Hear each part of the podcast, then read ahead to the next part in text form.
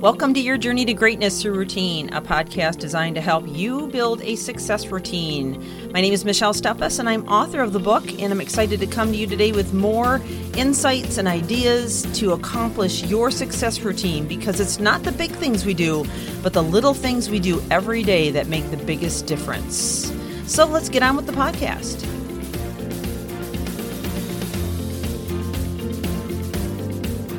Welcome back to the podcast as we continue to talk about toxicity of anger regarding the brain and the body. How does it affect us? What really happens when we're angry? And we really prefaced it with a lot of information yesterday, but I want to just remind you of what we closed out speaking about, and that is that anger has different facets. And I named four main facets that anger stems from. So if you missed that one, I would encourage you to go back and listen. In fact, each time I do a series, I lay a great foundation. So always go back to the very beginning to listen. Each one's only about seven to eight minutes, so it doesn't take you that long to catch up with us. Well, I want to continue this, and we're going to get into some very important uh, physiology, science, uh, information on what anger does to our brain and body.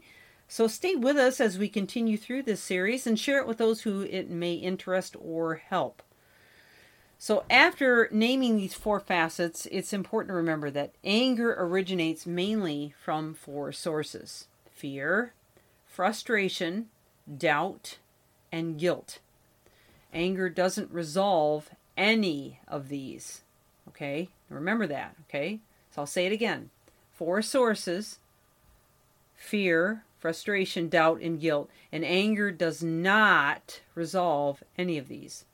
What it does do is it gives them a dangerous outlet.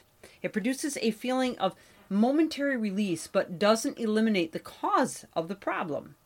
It also has the aggravating consequence that it actually feeds itself.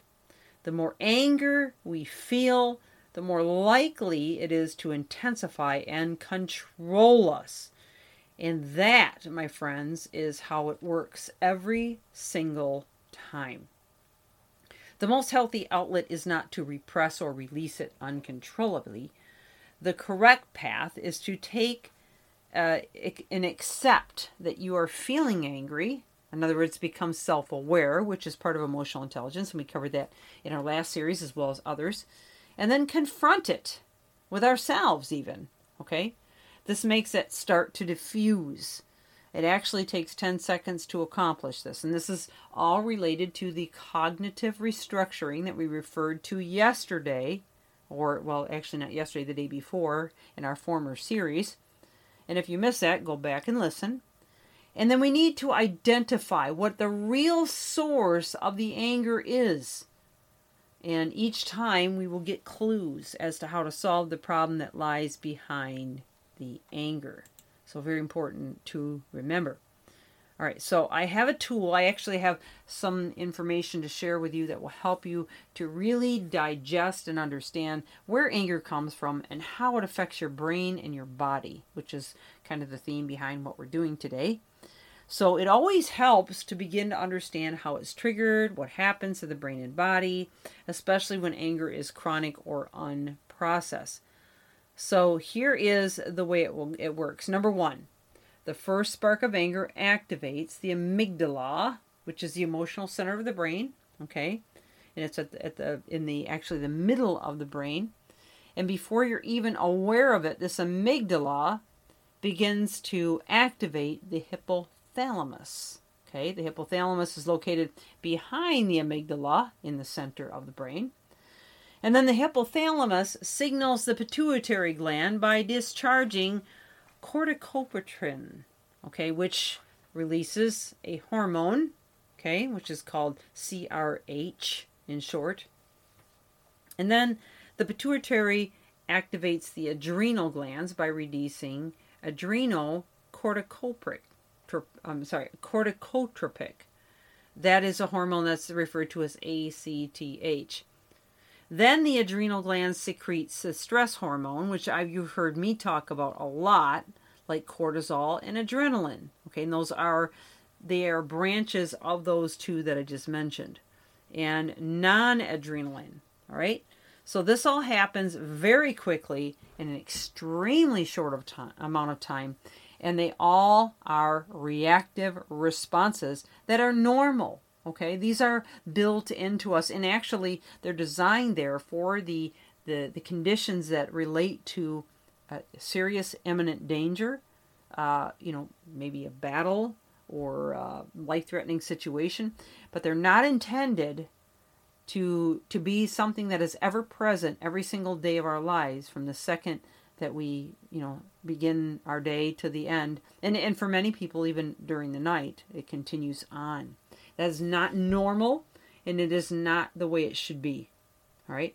Sources of anger might be disappointment frustration judgment rejection or fear. So when it hits those adrenal glands the stress hormones are cortisol adrenaline and noradrenaline okay? So these are really important to remember now, this is what happens to your brain when all of these functions occur.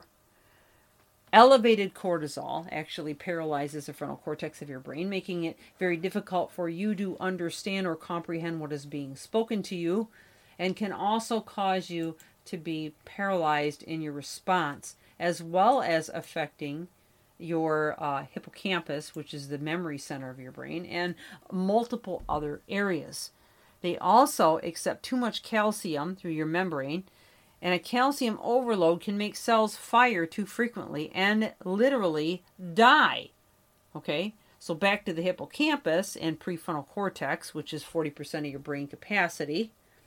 They're particularly vulnerable to cortisol and the negative effects that it has. So we've covered a lot of very technical stuff, and I've tried to speak slowly because I really want you to understand this.